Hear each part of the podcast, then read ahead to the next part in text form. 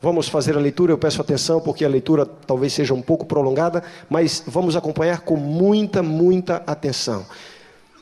A partir do verso 20, começa assim o grande desafio do Carmelo.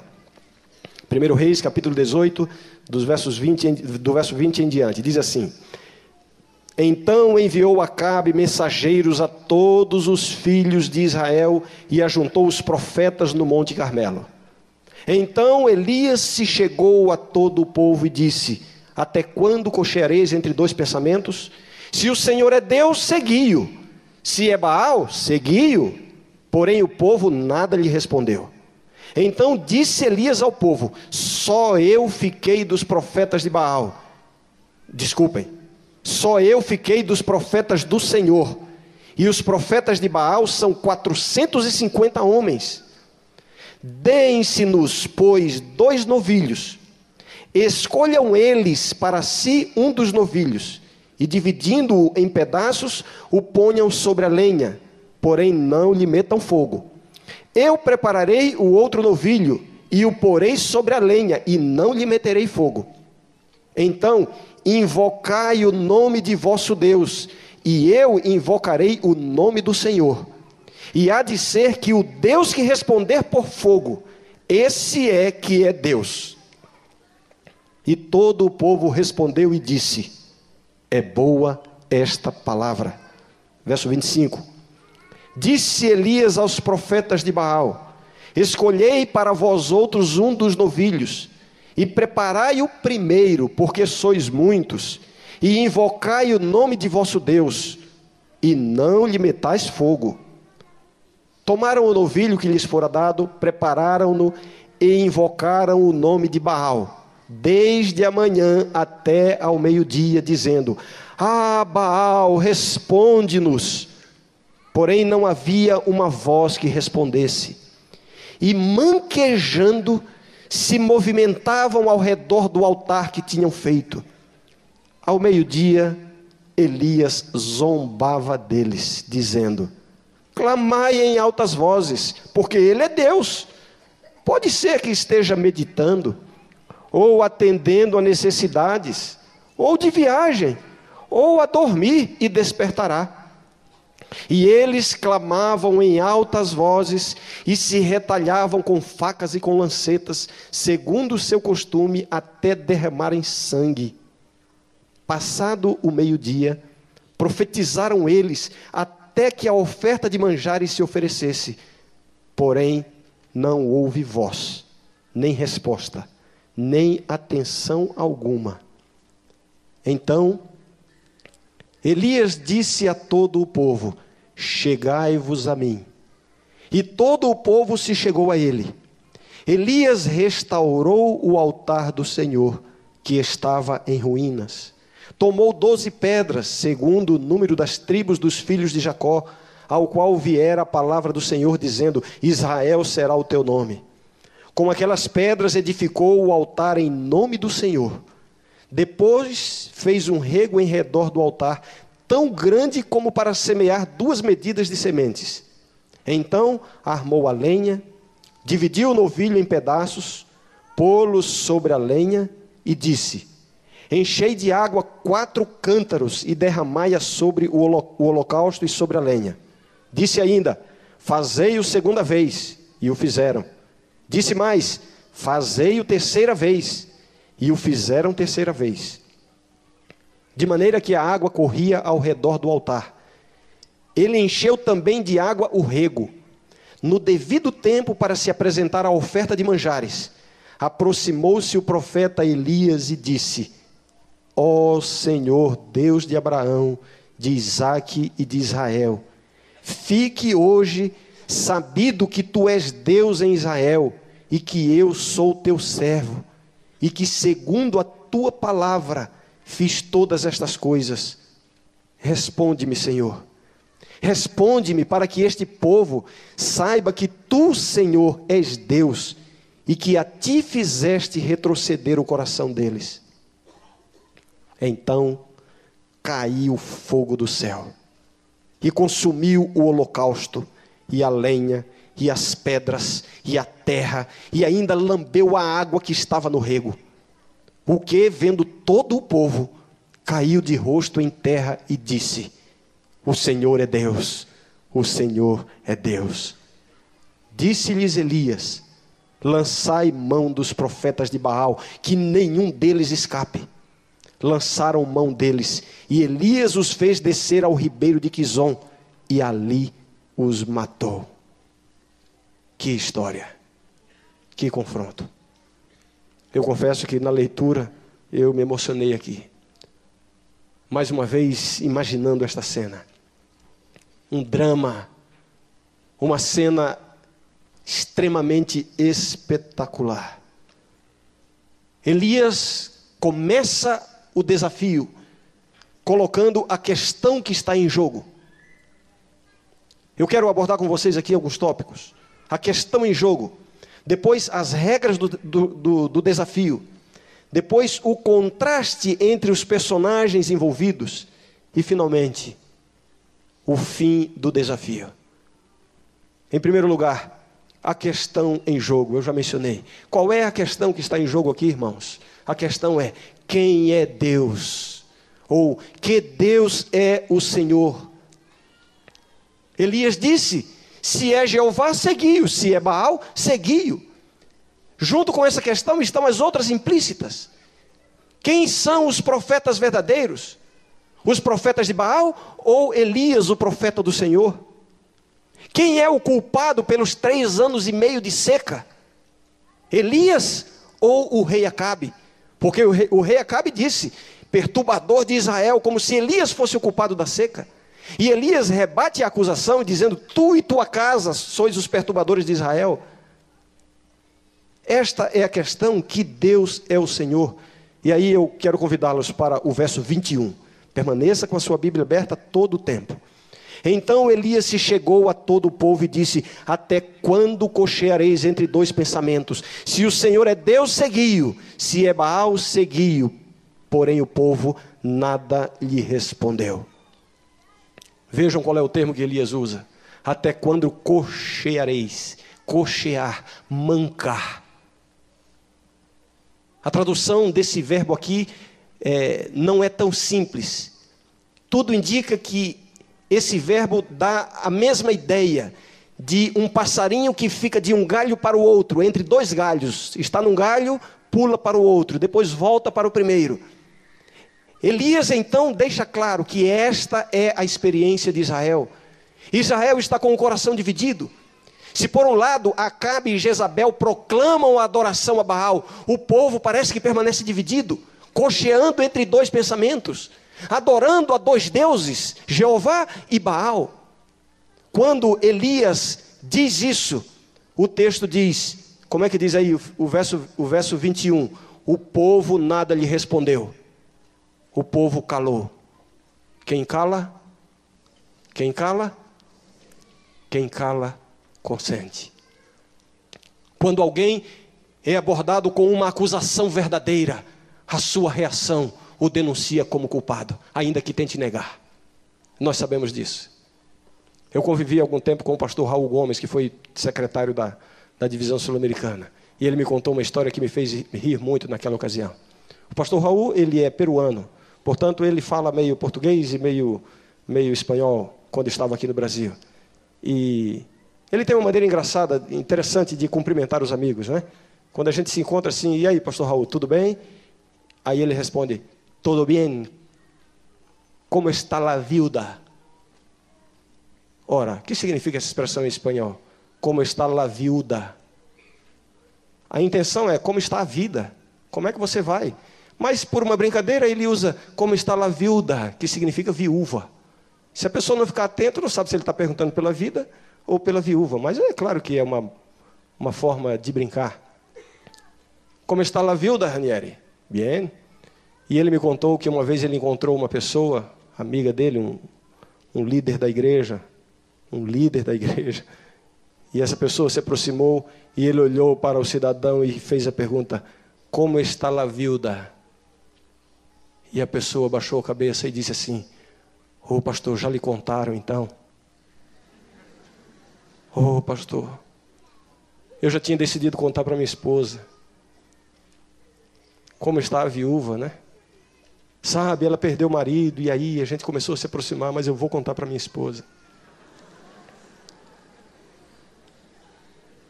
Quando alguém é confrontado com uma acusação verdadeira, ele se denuncia com a sua reação. Elias disse: Até quando cocheareis entre dois pensamentos? Até quando vocês vão permanecer com o coração dividido? Até quando vocês vão viver esta duplicidade de vida? Deus e Baal. O povo não disse uma palavra, quem cala consente. Até quando vocês vão continuar vivendo essa ambiguidade religiosa? Eu creio, irmãos, que essa, essa questão chega até nós eh, hoje de maneira muito real, muito atual. É possível que, essa, que esse confronto de Elias esteja alcançando alguns corações aqui nesta manhã. Haverá alguém aqui nesta manhã que está com o seu coração dividido, que está servindo a Deus e Baal. Haverá alguém esta manhã que está vivendo uma vida dupla, uma ambiguidade religiosa. Haverá alguém aqui nesta manhã que está como um passarinho na sua vida espiritual, vai de um galho para o outro. Aqui na igreja, adora a Deus, no seu trabalho, adora Baal. Até quando cocheareis entre dois pensamentos? Um pé na igreja, um pé no mundo. Até quando cocheareis entre dois pensamentos? Na igreja é um fiel dizimista, fiel a Deus. Lá no seu trabalho é desonesto nas suas negociações. Que fidelidade é esta? Até quando cocheareis entre dois pensamentos? Até quando? Aqui Elias está confrontando o povo com o seu coração dividido, tentando servir a dois senhores. Até quando cochereis entre dois pensamentos? Aqui na igreja está com a Bíblia aberta, lendo a Bíblia. Em casa, na solidão do seu quarto, está consumindo pornografia. Até quando cocheareis entre dois pensamentos? Irmãos, esta é a condição mais perigosa em que um ser humano pode se encontrar. Antes viver em pecado aberto do que viver nesse pecado obscuro, dividido, um coração dividido. Este é o maior perigo em que alguém pode se encontrar. Esta ambiguidade religiosa, jovens da minha igreja, existe uma parte, um setor do seu coração que ainda está fechado para Jesus. Até quando cocheareis entre dois pensamentos? Esta é a grande crise na qual está inserida a nação de Israel. Até quando cocheareis entre dois pensamentos? Lê a lição da escola sabatina e ao mesmo tempo é grosseiro com a família, com a esposa e com os filhos. Que ambiguidade é esta? Onde está o poder da sua religião? O poder transformador? Você está vivendo como um passarinho pulando de um galho para o outro? Até quando cocheareis entre dois pensamentos? Esta é a questão que está em jogo que Deus é o Senhor da sua vida. Se é Jeová, segui-o. Se é Baal, segui-o. Antes foras frio ou quente, mas como sois mornos, estou a ponto de vomitar-te da minha boca, disse Jesus. Esta é a questão que está em jogo. E o texto diz: o povo nada lhe respondeu: O povo se cala. Vamos passar para a segunda parte. As regras do, do desafio. Elias estabelece as regras do jogo. Em todo desafio é necessário que hajam regras. Se vamos para uma partida de futebol, já conhecemos as regras. É necessário que hajam regras. E as regras foram postas. Vejamos. E antes de ler, eu quero fazer uma pergunta. Vamos observar para ver a quem essas regras favorecem mais: se a Elias ou se aos profetas de Baal. Me ajudem a encontrar essa resposta.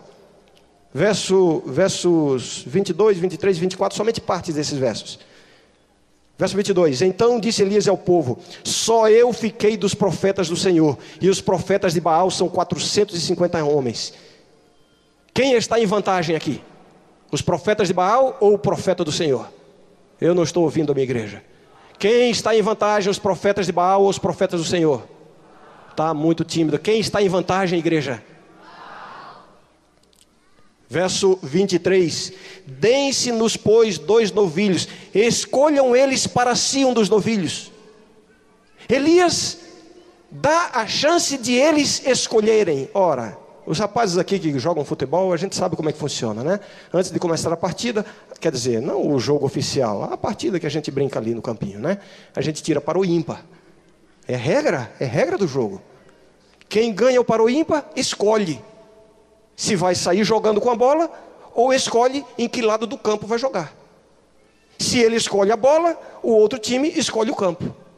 É uma regra justa. Mas vejamos como foi que Elias fez aqui. Vejamos de novo o verso 23. Deem-se-nos dois novilhos, escolham para si um dos novilhos. Verso 24. Então invocai o nome de vosso Deus. Quer dizer, Elias permite que eles escolham o novilho e que eles ainda comecem o desafio. Pode escolher sair com a bola e escolher de que lado do campo vai ficar. E eu pergunto para a minha igreja: quem está em vantagem aqui? Os profetas de Baal ou o profeta do Senhor? Essas são as regras do jogo.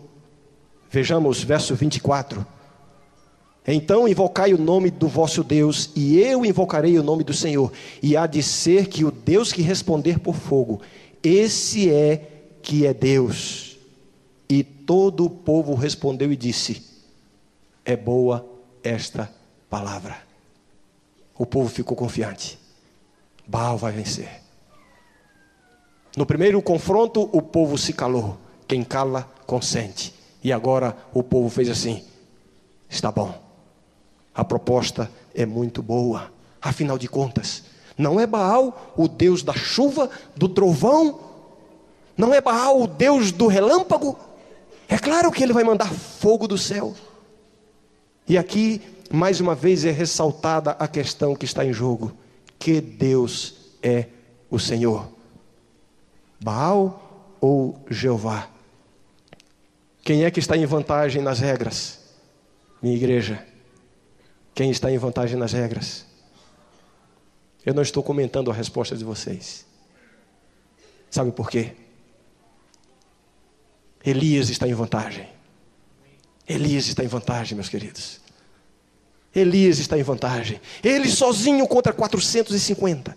Ele sozinho permite que os 450 comecem o desafio. Imaginem que risco.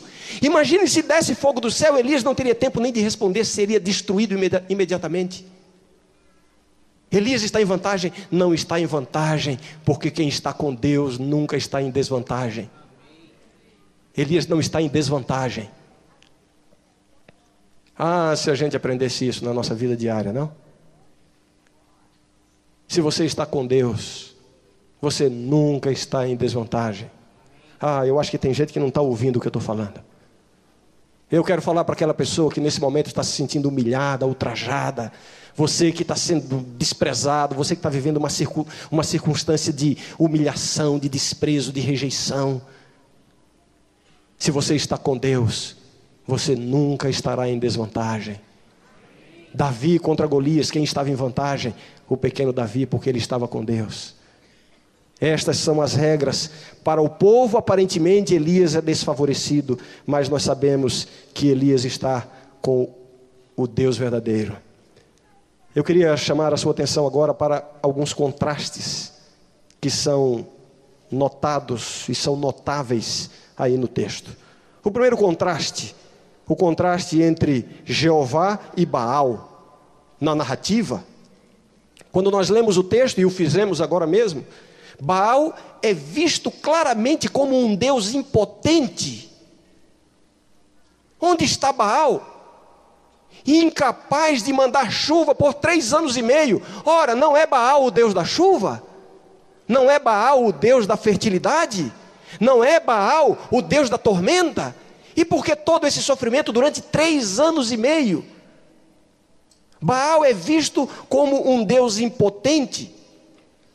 Isso é reafirmado no confronto, no desafio, porque Baal é visto como um Deus incapaz de mandar fogo do céu. Que Deus é esse? Não é Baal o Deus da tormenta? Incapaz de mandar fogo do céu.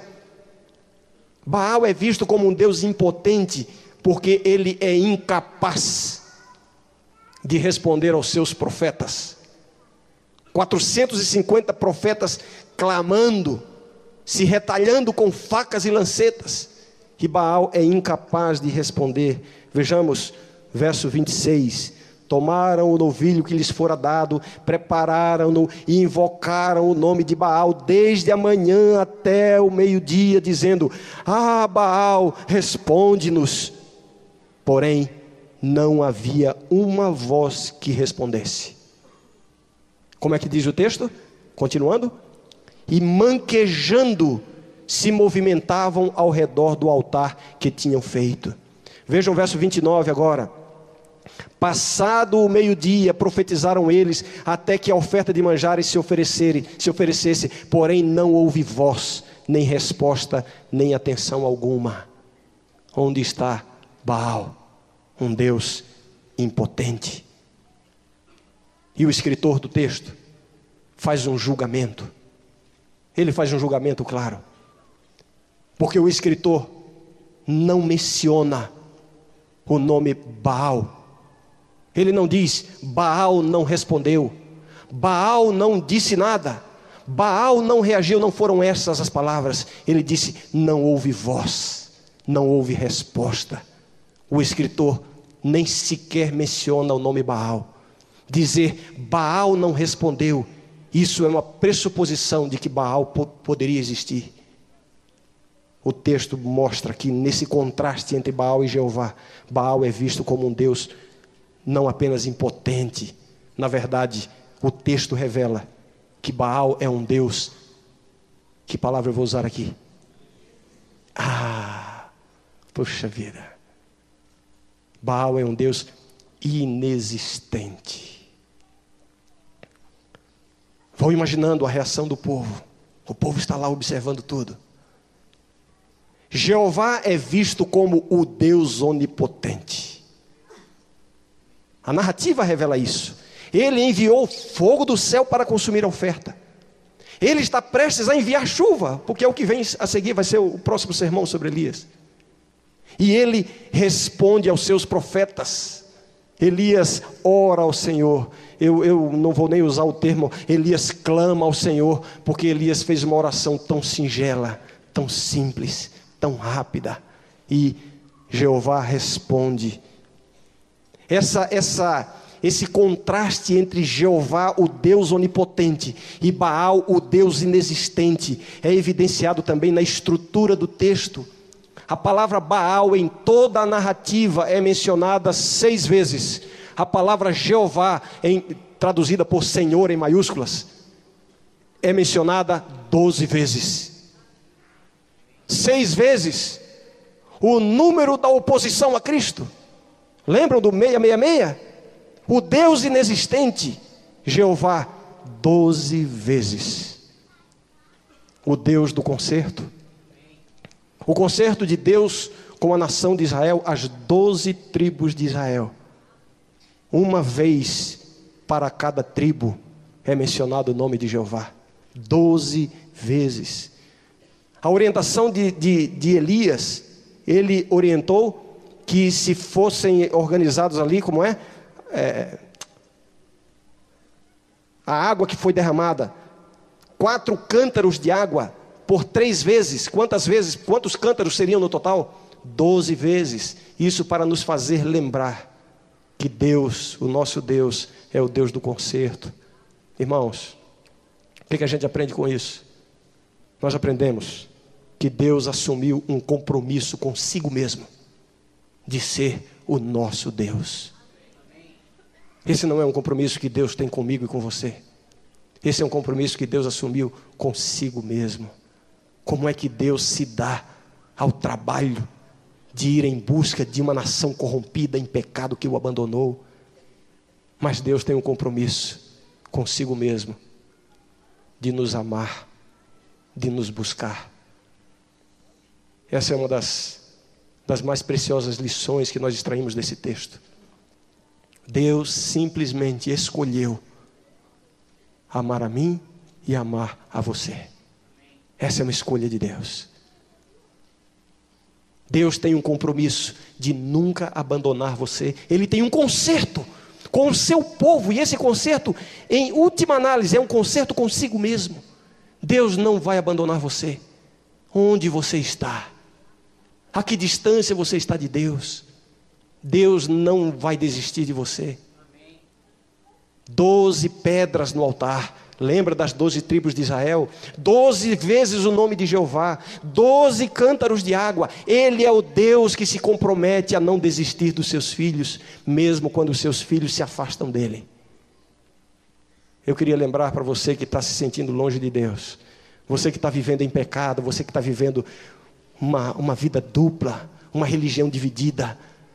Eu queria dizer que apesar de tudo isso, Deus não desistiu de você. Deus continua ao seu lado. Aqui está o contraste entre Deus e Baal. Vejamos agora rapidamente o contraste entre os profetas de Baal e o profeta de Jeová. Em primeiro lugar, eu convido você a olhar para Elias em toda a cena. Nós vemos Elias como? Como é que nós vemos Elias?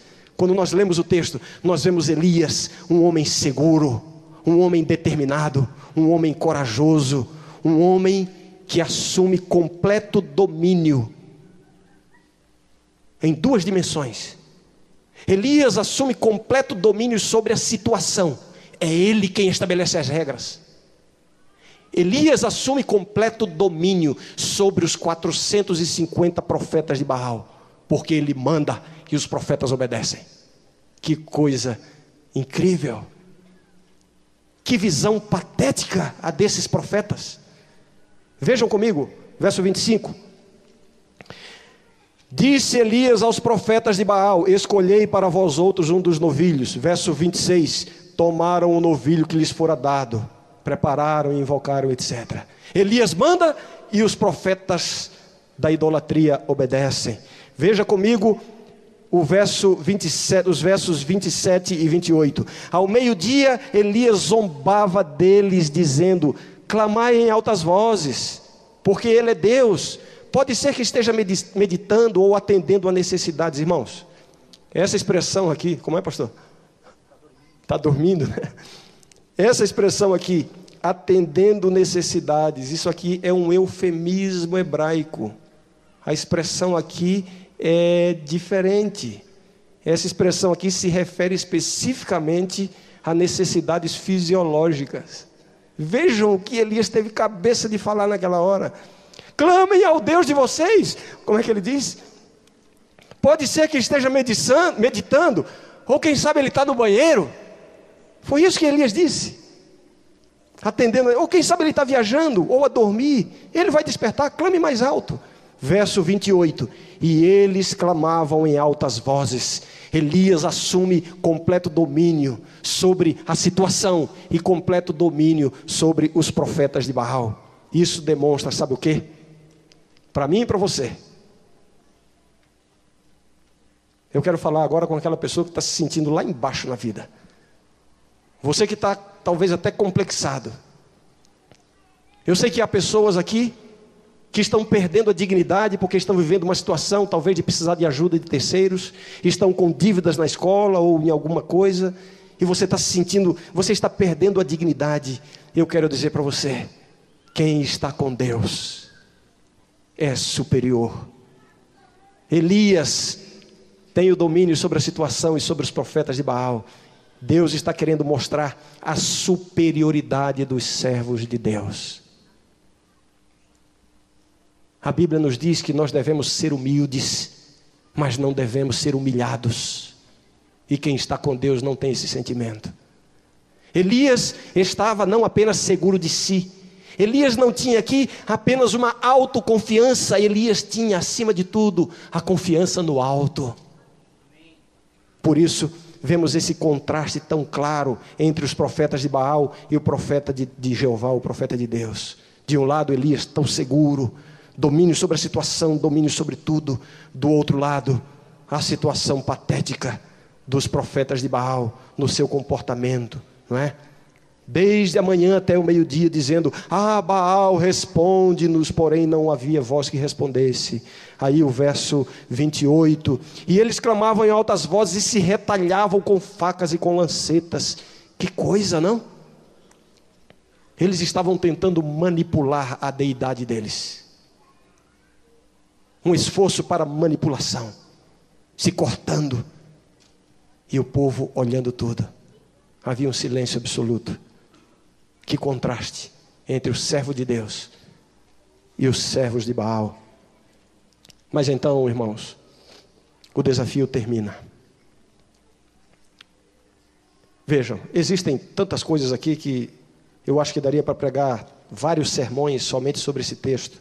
A questão do, da restauração do altar, que lição preciosa para o altar da família, enfim, tantas coisas. Evidentemente, o tempo não me permite explorar todos esses pontos do texto. Eu quero convidá-los agora para vermos a conclusão do desafio. O desafio termina, versos 39 e 40. Depois que desceu fogo do céu, aconteceu isso que nós já vimos aqui. O texto diz assim: O que vendo todo o povo, caiu de rosto em terra e disse: O Senhor é Deus, o Senhor é Deus. Disse-lhes Elias: Lançai mão dos profetas de Baal, que nenhum deles escape.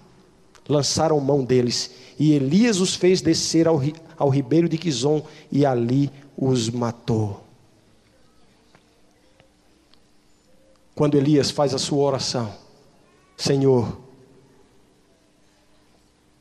manifesta o teu poder. Deus faz descer fogo do céu. Irmãos, eu estou o tempo todo convidando você a imaginar o povo. O povo está assistindo. Imagina a reação do povo. Eles perderam o fôlego. Imagino que vários desmaiaram. Quando desceu fogo do céu, consumiu, lambeu. Que fogo é esse? Nem pedra ficou, nem água, nada lambeu. O povo ficou atônito. E o que é que se pode ver ao fundo?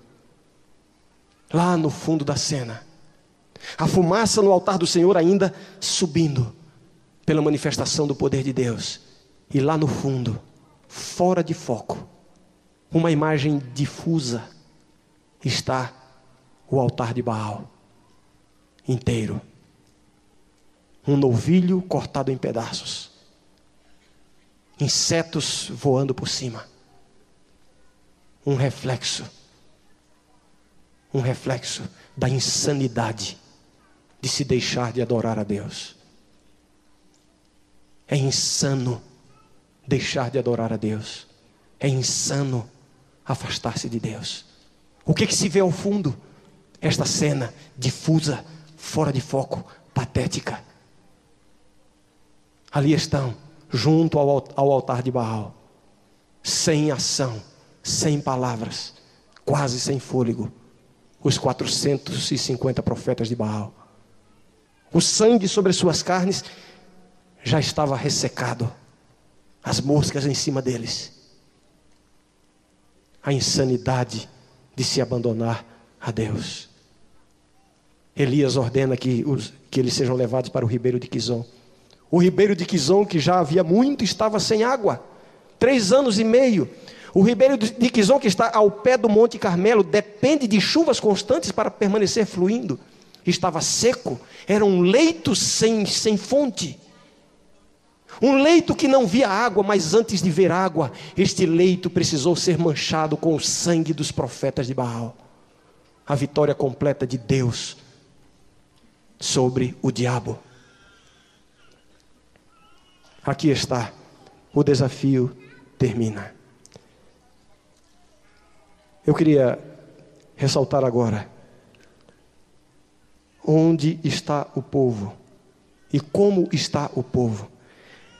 Vejam só, nós vimos aqui no final que o povo se volta para Deus e clama: O Senhor é Deus, o Senhor é Deus. Vejam que contraste com o verso 21, quando Elias disse: Como, como é que ele disse? Até quando cocheareis entre dois pensamentos? E o povo se cala, o povo não responde. E agora, este mesmo povo que estava cocheando entre dois pensamentos, este povo que estava com o coração dividido, este povo que estava vivendo uma religião dupla, se coloca inteiramente do lado de Jeová e clama. Já não há mais silêncio na voz desse povo. Esse povo agora está clamando: O Senhor é Deus, o Senhor é Deus. Vejam como foi esse caminho de volta. No verso 21 já vimos: o povo se cala. No verso 24, acompanhe. Quando Elias estabelece as regras do jogo, o final do verso 24, o povo diz: É boa esta palavra. No verso 30, vejam que são passos que são dados. Então Elias disse ao povo: Chegai-vos a mim, e todo o povo se achegou a ele. Verso 39. O que vendo todo o povo caiu com o rosto em terra e disse: O Senhor é Deus, o Senhor é Deus. Como foram esses passos? Verso 21, o povo se cala, admitindo a duplicidade. Verso 24, o povo concorda. Verso 30, o povo se aproxima. Verso 39, o povo se converte ao Senhor. Esses são os passos. Este é o caminho de volta para Jeová. Deus foi vitorioso. Eu posso ver, através da, da imaginação, o sorriso de Deus, vendo agora os seus filhos, que há tanto estavam afastados de volta ao seu lado. Agora, sabe o que há de mais bonito em tudo isso? O que há de mais bonito em tudo isso? É que nesse caminho de volta, é Deus quem toma a iniciativa. Elias, o representante de Deus, no verso 21, é quem faz a primeira abordagem com o povo. Deus está sempre tomando iniciativa. Que Deus é esse? Que Deus é esse? Que Deus é esse? que não consegue esperar. Graças que ele não consegue esperar, graças a Deus que ele não consegue esperar. Porque nós mesmos nós, nós não temos iniciativa. Já lá no jardim do Éden, Deus foi a procurar Adão, onde estás? Deus toma iniciativa. E nós vemos aqui que há um constante movimento de aproximação. Vejam, eu estou pedindo para você manter a Bíblia aberta, é importante, o texto revela isso. No verso 21, então Elias se aproximou do povo. Aí disse: chegou ao povo, a palavra é aproximou-se. Vejam, um, const, um constante movimento de aproximação. Elias se aproximou do povo com esta questão que Deus é o Senhor. O povo nada respondeu. O povo se cala. O povo aqui longe de Deus revela que está igual ao Deus que eles estão servindo a Baal, da mesma forma como é dito que Baal não responde, que não há palavra, lá no começo é dito que o povo não respondeu. O povo vai ser parecido com o seu Deus sempre. Quem é o Senhor da sua vida? O povo se cala no verso 21, porque o Deus que eles adoram é um Deus calado, é um Deus que não tem voz. É isso o que acontece. O povo será sempre igual ao Deus a quem adora. Verso 30. Eu, eu, estou apresentando aqui esse constante movimento de aproximação. Verso 21, Elias se chegou ao povo, se aproximou do povo. Verso 30, então Elias disse, disse a todo o povo: Aproximai-vos de mim, chegai-vos a mim. Primeiro passo para se afastar de Baal é aproximar-se de Deus. Já vemos nos versos seguintes que o povo que antes estava calado, agora já está envolvido na obra. Já está ajudando Elias a preparar o altar, a carregar a água, a arrumar as pedras. Verso 36, eu estou falando do movimento de aproximação. No verso 21, Elias se aproxima do povo. No verso 30, o povo se aproxima de Elias. No verso 36, no devido tempo, para se apresentar a oferta de manjares, aproximou-se o profeta Elias e disse: Ó oh Senhor, Elias se aproxima do Senhor. Vejam, um constante movimento de aproximação. E finalmente o verso 37. Responde-me, Senhor. Responde-me para que este povo saiba que tu, Senhor, és Deus e que a ti fizeste retroceder o coração deles. Esta é a obra de Deus. Este é o trabalho de Deus.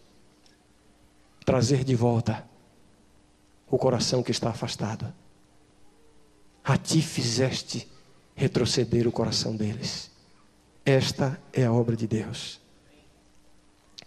Irmãos, aqui é a conclusão. Aqui é o desfecho. Toda essa história tem o seu desfecho final. Não é lá no finalzinho, quando os profetas de Baal são, são mortos. O verdadeiro desfecho está aqui, quando Deus alcança o seu objetivo trazer de volta para si os seus filhos que estavam afastados. Será que você consegue, através dessa história, ouvir o convite de Deus a você também? Eu quero terminar fazendo uma pergunta: qual é a sua escolha? Até quando cocheareis entre dois pensamentos? Quão dividido está o seu coração?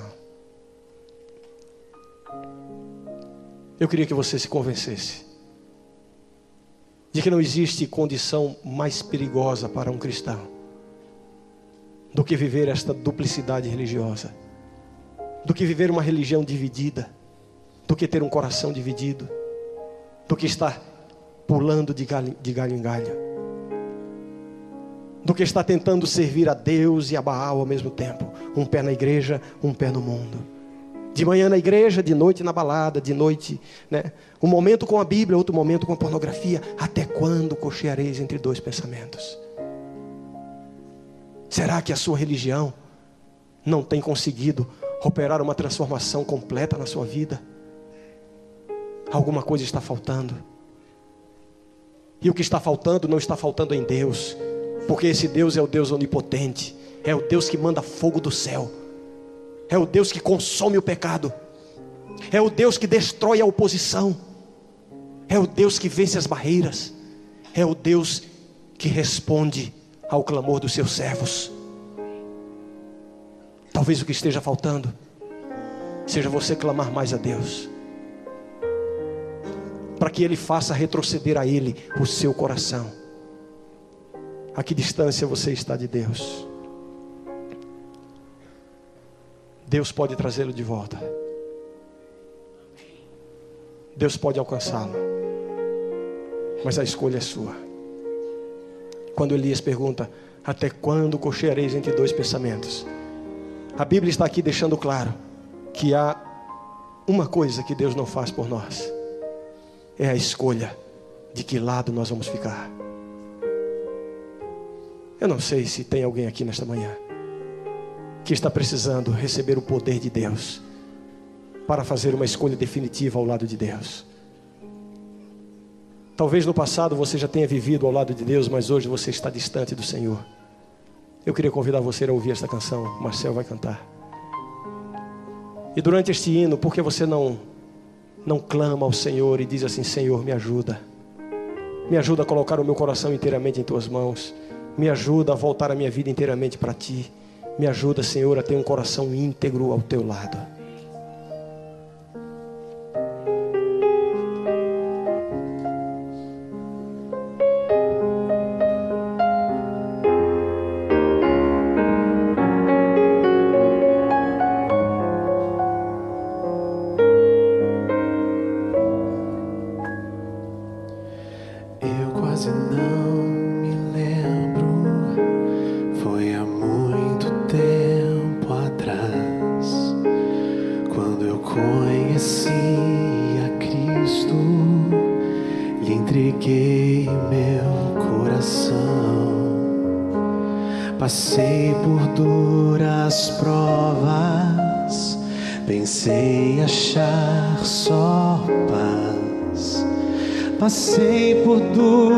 Duras provas, eu achei que era o fim.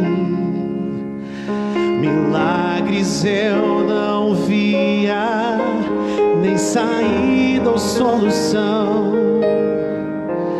Eu me lembro quantas vezes minha fé vacilou mas o amor de Deus mostrou-me a certeza de vencer. E hoje sei que Cristo é o caminho que sempre seguirei. Escolho Jesus sem olhar para trás. Eu tomo sua cruz e sua mão